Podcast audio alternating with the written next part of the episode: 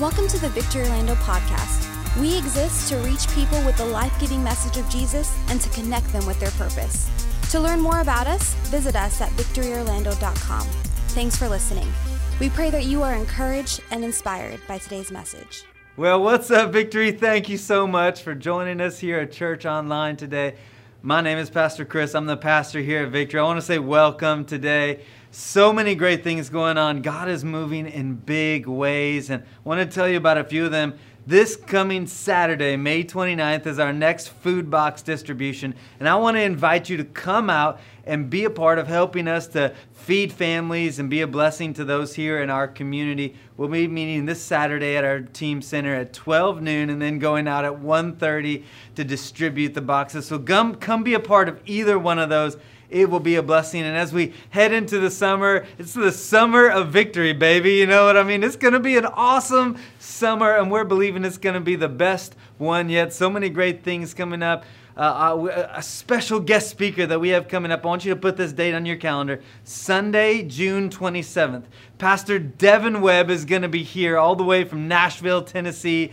He's one of our overseers here at Victory, and I cannot wait for you to hear the message he's going to share with us on that day. You need to be here, whatever it takes. June 27th, it's going to be an awesome Sunday with Pastor Devin Webb. And then, of course, you just saw the promo video for At the Movies coming up every Sunday in July. This is a series that we do every year where we take redemptive movies and we teach biblical truths through the movies. It's an amazing time. Everything is decorated. There's popcorn and drinks and snacks and, and costume characters to take pictures with the kids. And of course, a powerful and moving message that's going to be an amazing opportunity to invite your friends to come to church. You're not going to want to miss a single week in July because of At the Movies. So I'm telling you now, put it on your calendar. It's going to be awesome. Today, in case you didn't know, is Pentecost Sunday. It's the celebration of what God did over 2,000 years ago with just 120 disciples of Jesus. They were assembled together in what we call the upper room. It was an upstairs room in a building in the city of Jerusalem. And God poured out the Holy Spirit that day and created a moment where history was changed forever. There's a clear distinction of before that day and after that day in the life of the disciples of Jesus. Today, we're joined with millions of other Christians celebrating what God did in giving us the gift of the Holy Spirit. Acts chapter 2, verses 1 through 4 tells us what happened. It says, When the day of Pentecost came, so there we see Pentecost isn't something weird or anything. It's just actually a day, it was an event, a, a Jewish celebration. Uh, the Jews had many celebrations and uh, a, few major ones, much like what we have today, where we have lots of holidays, but then a few major ones Easter, the 4th of July, Thanksgiving, and Christmas. And here's the reference to their celebration, the day of Pentecost. And they were together in one place. And suddenly, a sound like a blowing of a violent wind came from heaven filled the whole house where they were sitting, and they saw what seemed to be tongues of fire that separated and came to rest on each of them. I love that detail right there. It was for each one of them. It was an individual experience, not just a corporate experience, but the filling of the Holy Spirit, the power of God was for them personally. God wants to fill you personally with His power and with His Holy Spirit. All of them. Everybody say, all of them all of them were filled with the Holy Spirit and began to speak in other tongues as the Spirit enabled them. So we have these disciples, 120 of them, they believe in Jesus. They're saved. They've been called. They, they, in other words, they've been given an assignment by Jesus to go and spread the gospel. But apparently, they hadn't been equipped. They haven't been given all that they needed to be effective in completing their assignment.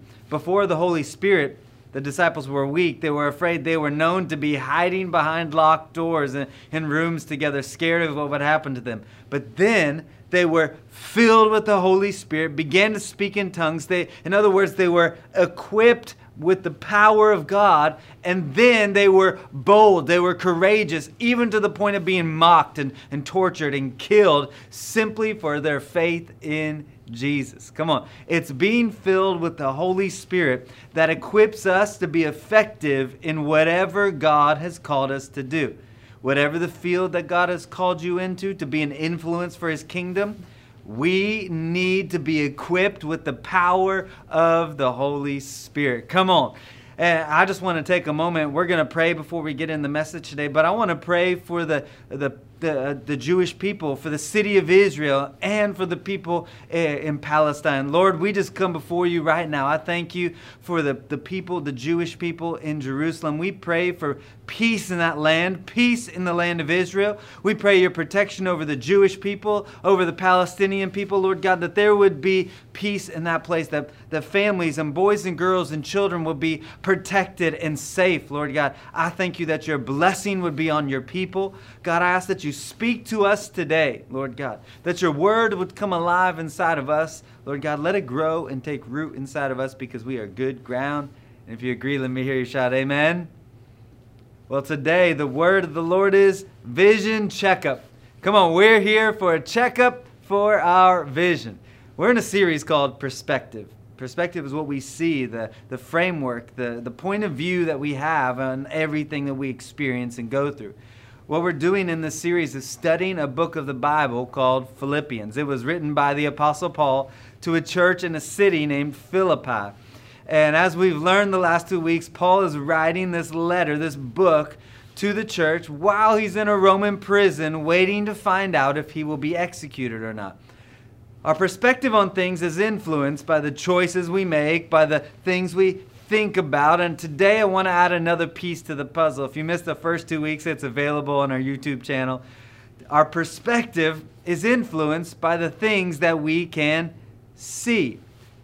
Today, I believe, is the perfect time for a vision checkup. Look at someone sitting near you today and say, It's time for a checkup from the neck up. That's right. I think we could even say it this way the things we've experienced in life help to determine what we see. Now, as a kid growing up, I loved playing soccer. Now, some of you might call soccer football, and that's fine too. Whether you call it soccer or football, I loved playing the game. It was awesome, just running around, kicking the ball. I was a midfielder most of my uh, soccer career. I was really fast.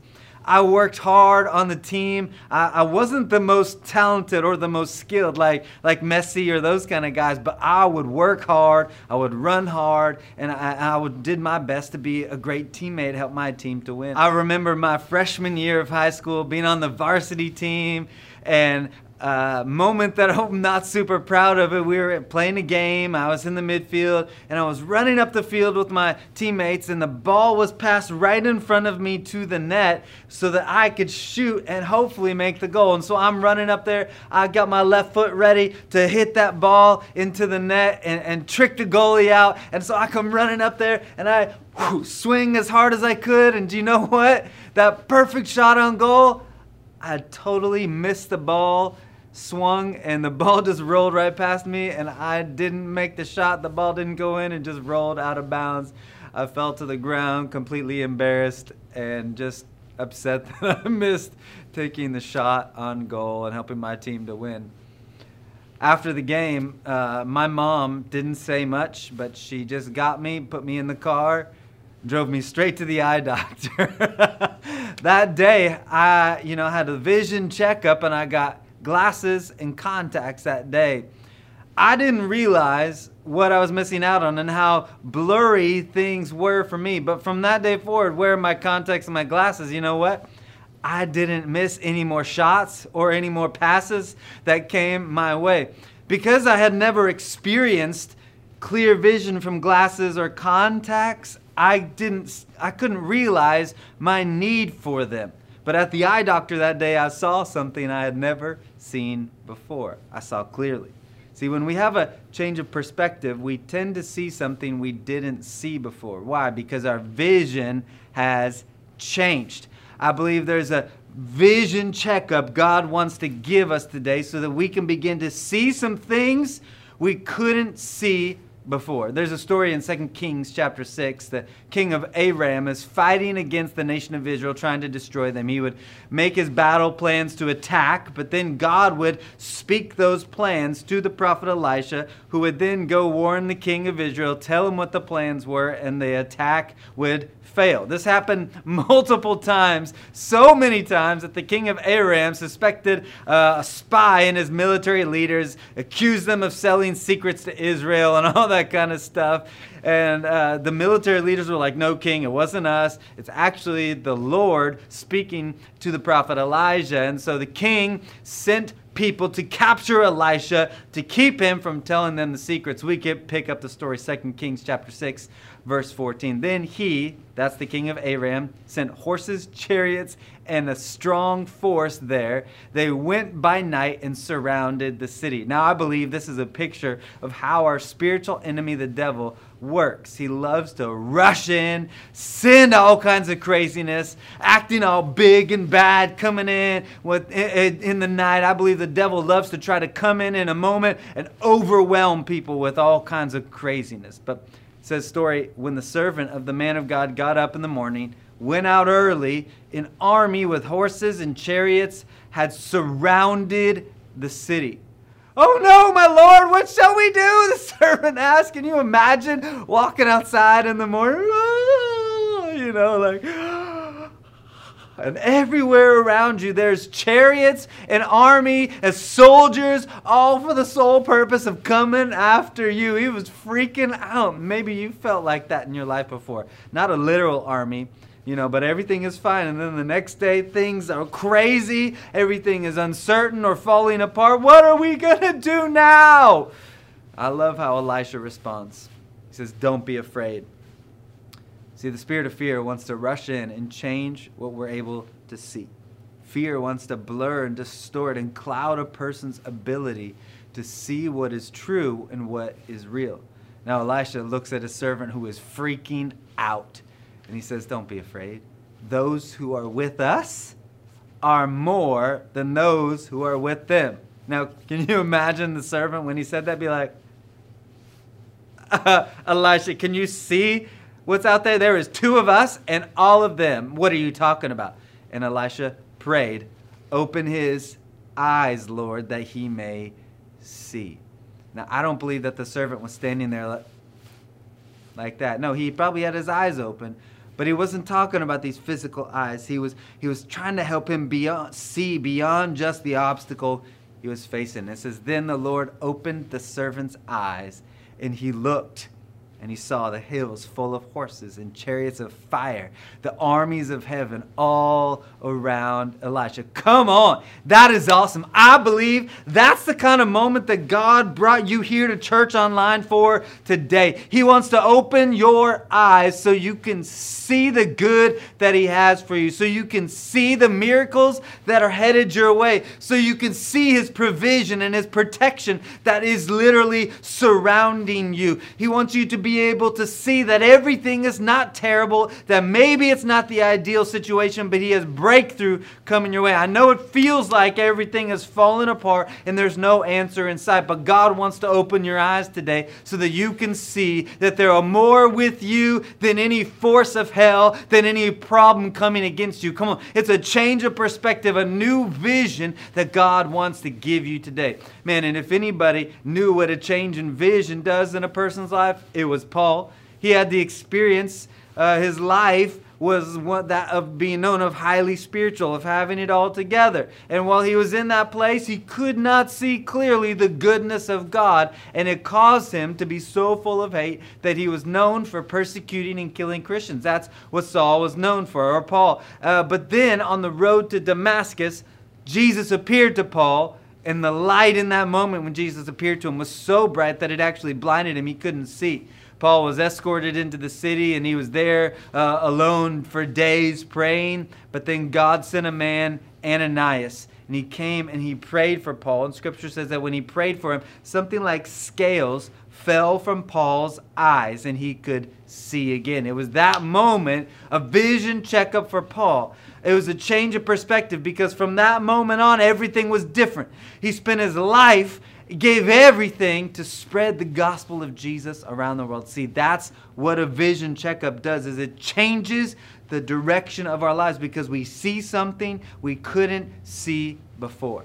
That's why in Philippians chapter 3, I believe Paul is giving us a vision checkup. What are we seeing? What are we focused on? We need a change of perspective in what we see. If you have your Bibles or the free U YouVersion Bible app, turn with me to Philippians chapter 3, verse 1. Now, I don't know about you guys. I hope this series, these messages have been helpful to you, but I'm preaching these to myself because of all that I'm going through right now. Like, I'm trusting God that my perspective is changing, that today we're having a vision checkup. Paul writes, Philippians chapter 3, verse 1 Further, my brothers and sisters, rejoice in the Lord. It is no trouble for me to write the same things to you again, and it is a safeguard for you. Let me give you a little backstory to help you understand what was going on as Paul was writing this. When Jesus came and died and rose from the dead, the first century believers were taking the message of gospel and spreading it around the world. In fact, as you read Acts chapter 1 through 7, you can see how they took the message of the gospel to the Jews first. They took the message uh, the, to the gospel, then to the Samaritans. So Jews and then Samaritans. Now, a Samaritan was a person who was kind of half Jewish, half Gentile. And so it was kind of like acceptable, unacceptable, kind of questionable. Can you really share the gospel of Jesus with someone who's not fully a Jew, they're only half Jew. Okay, yes, they can. They kind of are Jewish. And so they did. But then by Acts chapter 10, there were some who were taking the gospel not to Jews and not to Gen, not to Samaritans, but to the Gentiles, people who weren't Jewish in any way. And all of a sudden, the strict Jewish Christian leaders were like, no, no, no, Gentiles uh, cannot just become Christians. They have to first become Jewish and follow Jewish law before they can become a Christian, a follower of Christ. And this is a big argument that was going on, uh, and it was centered around this whole thing about being circumcised. They said you have to be circumcised in order to be a Christian. Now, imagine that kind of altar call at the end of this service today. Anybody who wants to receive Jesus? Man, you're getting circumcised. That would be crazy. And so all there's all this tension going on. And can a Gentile become a Christian, or do you have to follow Jewish laws and be circumcised? So they got together in this big debate. You can read it in Acts chapter 15, and it was known as the Jerusalem Conference where they ironed out all these details and they finally determined you don't have to become Jewish and become circumcised to become a Christian. Praise the Lord. And when, that, when they made that decision, it set Paul and others free to take the message of the gospel to people everywhere, all around the world. And what Paul would do is he would go to cities like Philippi and he would go in and say, All you need is Christ to be right with God and people would believe in Jesus. They would, uh, uh, Paul would start the church there. He would teach them about Jesus and how to live a godly life and live righteous. Then he would raise up a pastor and a leader, leave them in charge of that church, move on to another city, and start that whole process over again. But there was another group of people that would follow Paul into the city. They were known as Judaizers. They would insist that if you received Christ, you had to be circumcised and follow Jewish rules. And because of what Paul had experienced and what he knew, he saw some dangers that others didn't see. So today I want to give us a vision checkup that Paul writes in Philippians chapter 3. Three things that he says be on the lookout for, and then three things to help us refocus and change our vision onto where God is leading us. Here's the first one. If you're taking notes, I hope you write these down. If there was a danger that most people didn't see and Paul was warning us about, it was the mindset of legalism. See, the mindset of legalism says, I'm going to be made right with God by what I can do or what I can not do, by this set of rules. It's thinking, what can I do to earn righteousness? And just to state it clearly, there is nothing we can do to earn righteousness. Righteousness is a free gift of God. We are made righteous by our faith in Jesus as our Savior because of His death and resurrection. Let me show you in Scripture Ephesians chapter 2, verses 8 and 9. For it is by grace you have been saved through faith, and this is not from yourselves. It is the gift of God, not by works so that no one can boast. Come on, let's give God some praise for the free gift of salvation. And then this is what Paul writes in verse 2 about legalism. He says, Watch out for those dogs. If you're a dog person, maybe he's saying, Watch out for those cats. If you're a cat person, maybe he's talking about something a little more gross than a dog or a cat, like a snake or a spider. Watch out for those dogs, those evildoers, who those mutilators of the flesh. In other words, those who want to earn righteousness by what we can do in this natural life. For it is we who are the circumcision, we who serve God by his Spirit, who boast in Christ Jesus, and who put no confidence in the flesh. In other words, he's saying, we are those who have been brought into right relationship as a son or a daughter of God because of our faith in Christ, not from anything we can do for God or any rule we can keep. Paul then says, But if uh, I have reasons for such confidence. He's, he's like basically saying, here's my religious res- resume. If anybody wants to compare uh, who has a right to say if you've earned righteousness or not, I, I, probably do. He says, if someone else thinks they have reasons to put confidence in the flesh, I have more. I'm circumcised on the eighth day of the people of Israel, of the tribe of Benjamin, uh, Hebrew of the Hebrews. In regards to the law, Pharisee. As for zeal, per- persecuting the church. As for righteousness based on the law, faultless. In other words, Paul was saying, Look, I was born in the right group. I'm in the elite of the elite. I obeyed more laws and rules than you can count. I got it all right. And yet, I was still coming up short. See, this legalistic mindset wants to bring people to the place where we define our righteousness by what we do or by what we don't do. Now, here's the flip side of our vision checkup. There are things that want to rob our vision, but I believe God wants our vision to increase, to become clearer and more focus so that you'll be like Moses. It says that Moses, in his old age, his vision didn't diminish. I believe that naturally and spiritually. So, Paul, he gives us three things that will bring clarity and definition to our vision.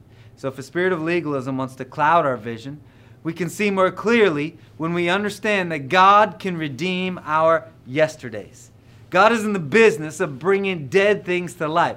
He's all about restoring what has been broken or lost. I believe it's one of God's specialties. That's why I always say it's never too far. It's never too late with God. It only takes one moment, one step to say, God, I can't do this without you. I give you all my life. And in a moment, a miracle takes place. Think about Paul. He was a Christian killer. That's what he specialized in, traveling to cities to beat and persecute and kill Christians, and yet God used him to teach you and me about it's not what we do, it's about faith in Christ eh, eh, and write two thirds of the New Testament. Ephesians chapter 1, verse 7. In him, that's Jesus, we have redemption through his blood, the forgiveness of sins in accordance with the riches of God's grace. Then again in 2 Corinthians 5, 16 and 17, Paul writes, So from now on, we regard no one from a worldly point of view. Hey, there's the vision change, a new perspective on how we see others and how we see ourselves. It's not just about this life. He says, though once we regarded Christ in this way, we thought he was just a person, we do so no longer. Therefore, if anyone is in Christ, they put their faith in Christ, the new creation has come. Your spirit comes to life. The old is gone, the new is here. Come on, give God some praise if he's made you new today. Here's the next obstacle to our vision worldly distractions. Don't let the things of this world distract you whether it's accomplishments or accumulations, hobbies, careers, whatever. I don't know about you, but we live in a world where it is so easy to be distracted by everything and all the things that don't really matter. I mean, the distractions are everywhere. You know, as you're driving down the road, there's billboards and signs and this and that. I mean, we carry around these little things called distraction devices that we pay all this money to have. You know, uh, smartphones are also called. smartphones are great. I love having it. It can do so many amazing things, but if we don't apply healthy boundaries to them, man, that thing is buzzing all the time, right? I wonder what's new out there. Uh, I wonder what so and so is doing. Did you check this email? Did you check this text message? Did you post on social media? Blah, blah. Like so many distractions. So many people are going through life missing the greatest moments they could have with God and the people around them because they're distracted by things that don't really matter. And essentially, this is what Paul is saying but in a much stronger way in verse 7. He says, But whatever were gains to me, I now consider a loss for the sake of Christ. Whatever was important in this world doesn't really matter. It's a loss. What is more, I consider everything a loss because of the surpassing worth of knowing Christ Jesus my Lord, for whose sake I've lost all things. Uh, this is a drastic statement, pretty strong. He is saying nothing in this world matters except for knowing Christ He said, everything else is a distraction trying to pull me away. And then he gets even stronger in his language. I consider everything garbage. Everybody say garbage. All right, that's good. But say it one more time with the extra little stink in it, like, ah, garbage, you know. in other words, Paul is saying everything that I thought was important in this earth, it's not important. So if distractions want to cloud our vision, we can see more clearly when we understand that God has purpose for our todays. Paul continues, he says, Everything is garbage that I may gain Christ and be found in him, not having righteousness of my own that comes from the law, but that which is through faith in Christ, the righteousness that comes from God on the basis of faith. This is a beautiful passage of Scripture. I want to know Christ, yes, to know the power of his resurrection and participation in his sufferings, becoming like him in his death, and so somehow attaining to the resurrection of the dead. Can I tell you, God made you on purpose. Make no mistake, the first and foremost purpose for your life is to know God in a real and personal way. Paul says, I want to know Christ. I want to know his sufferings and his victories so that I will never lose sight of the power in me that causes me to be a son or a daughter of God. And once you know God for yourself, you have a relationship with him, God does something amazing he reveals another layer of your purpose that you would allow your life in whatever arena you're in to shine the light and the love of Jesus so others would be able to know God too. That's why you have specific talents and, and gifts and, and abilities and a unique calling from God on your life. If you don't know what that is, man, we'd love to help you to begin to discover that in your life. You can find out how to be involved. Get out your phone right now, text Victory Next Steps. That's all one word, Victory Next Steps to 94000. Someone on our team will help you get started in that process of discovering what it is God has called you to do. We studied it last week when Jesus said, The most important thing in this life is to love God fully and to love people. That's why Paul's warning us hey, don't get so easily distracted in this life by everything that's available. I would even say it this way listen, God made me for a purpose. How dare I waste my life in pursuit of something else? Here's the, the last part of our vision checkup today. Things that want to cloud our vision satisfaction. I, I, would even call it spiritual complacency. Here's what I mean we, sh- we should be satisfied with what we have in this life, but we should never be satisfied with what we've done for the glory of God. We should be content with the mere material possessions, with what we have, but we should never be content with using our gifts to bring glory to the one who made us and gave us everything. I believe it's one of the most dangerous things in the church today is spiritual complacency. It's people who are spiritually complacent in their marriage and their relationships. And they don't care, it's fine. They're raising spiritually complacent kids and, and being more concerned about their performance on the sports field or their involvement in a play or, or whatever it is than they are about the spiritual development and foundation for their kids. Uh, it's being spiritually complacent in our giving, consuming more and more, and not even giving a tithe for the glory of God. It's it's being spiritually flat and not caring because we're not satisfied with the house that we have, or the car, or the job, or the size of our bank account, or whatever. And from a prison, from house arrest, waiting possible execution, Paul is saying, hey, guys, watch out. Don't become spiritually complacent. Verse 12. Not that I've already obtained all this or I have arrived at my goal, but I press on. I, I, I'm not setting back, oh, I've done enough. No, I press on to take hold of that for which Christ Jesus took hold of me. Brothers and sisters, I do not consider myself to have taken hold of it, but one thing I do I forget what is behind and I strain, I work, I press towards what is ahead, pressed on towards the goal to win the prize for which God has called me heavenward in Christ Jesus. It's like Paul is saying, I want to make my life not about the million and one things that are available for me on this earth. Uh, I'm not going to sit back and think I've done enough or uh, I've done too much or I'm just burnt out. No, my life is about the one thing that I was made to do, and that's knowing God in a real and personal way and helping others to know Him too. I've seen the faithfulness of God enough that when I was beaten and left for dead, I'm not going to sit back. I, I've seen the faithfulness of God come through when people betrayed and hurt me.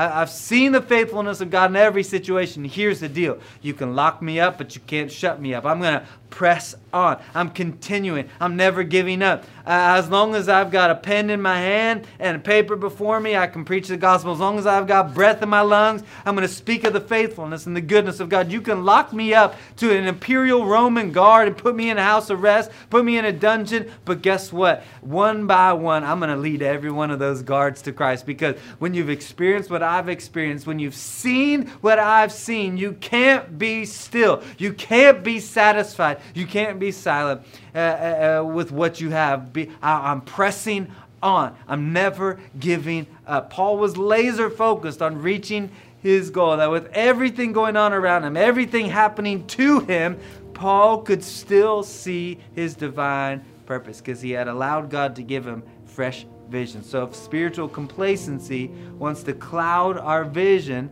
then we can see more clearly when we understand that God has plans for our tomorrows. Verse 20. But our citizenship, where we belong, is heaven. In other words, everything in this life is not all about this life. Life on this earth is about what we do for God and how we impact the lives of others with God's love. Let me say that one more time. Life on this earth is not about what we do or can accomplish, but life on this earth is about what we do for God and how we impact the lives of others with God's love. So, what do we do? How do we live that way? He says, and we eagerly await a Savior from there, the Lord Jesus Christ, who by the power that enables him to bring everything under his control will transform our lowly bodies so that they will be like his glorious body. What we do now in this life affects eternity, where we really belong. The truth is, what we believe about eternity determines how we live today. But regardless of what you believe, you will exist eternally somewhere. Your physical body will cease to exist at some point, but your spirit will continue to live on either in heaven forever with God your Father or separated from Him in hell forever.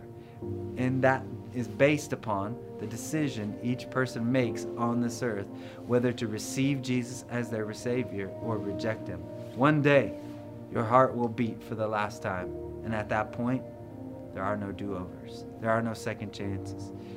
That's why in my life, and what Paul is teaching us is we fight to keep eternity at the forefront of our lives. That everything in this life is not all about this life. Our goal is to be pleasing to God. That whatever we're going through, we we press on, we press forward. Like uh, uh, like everything in this world is not as important as eternity. Whatever it is the sports, the degree, the job, the promotion, more money, the, the perfect relationship, popularity, more likes, whatever it is, we're going to cut the roots of those things from this world off of our life, those things that do not last and do not matter. And instead, we're going to allow the Spirit of God to move in us, to recalibrate our heart and our mind and our, our vision, everything in our lives. We have one goal that while we're passing through this life, and everything we do is to be pleasing to God. Come on, wherever you are, let's begin today. Father, I thank you right now that you're moving in us today. God, more than anything else, we want to know you,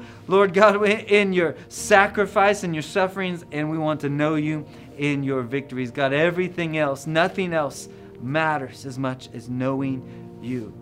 Maybe you're the one right now where you've You've been distracted. All these things pulling you aside. You, you haven't even been able to see the goodness of God. And today you recognize, I need a vision checkup. I need God to help me to see, like He helped Paul to see, and help like He helped Elisha's servant to see beyond just the problems to the answer that God has for you. If that's you, you need that vision checkup. You need God to open your eyes today to see the miracles and the breakthrough that He has for you. I believe this is the moment. If that's you, just right now, just close your eyes and just lift up your hands and allow God to minister to you right now. Father, I thank you right now, just like you did before. You're going to do it again, Lord God. That you're opening our eyes to see that there is more with us than there is against us, that there is more of the force of heaven but uh, uh, moving in our behalf than there is forces of hell trying to break us down. So, Lord, I thank you right now for giving us vision to see beyond the problems, vision to see beyond all the obstacles, Lord God. But there is breakthrough, there is miracles coming our way. That when it looks like it's not happening, that we are actually surrounded by you. That greater is He that is in us than He that's in this world. So I speak faith into you right now.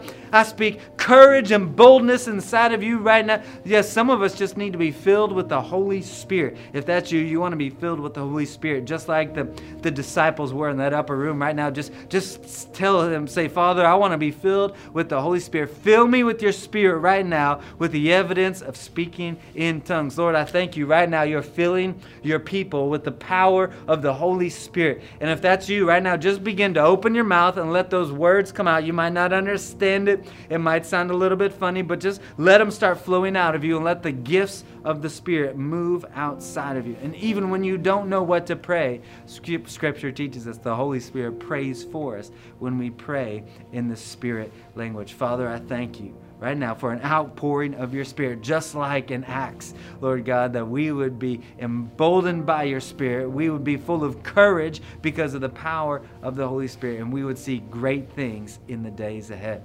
I want to pray for another group of people today. You're the one you recognize you don't know God at all.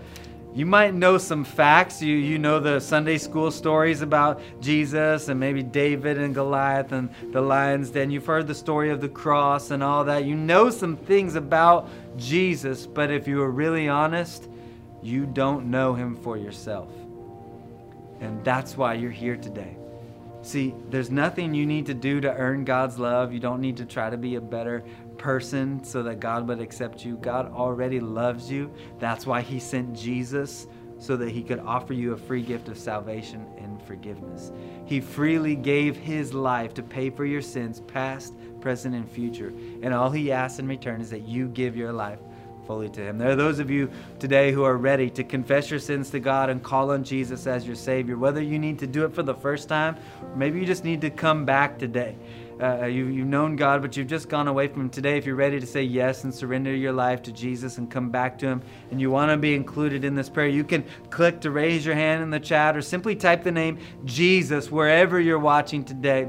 But wherever you are, can we pray out loud all together so no one is praying alone? Would you repeat this prayer after me? Heavenly Father, forgive me of all of my sins.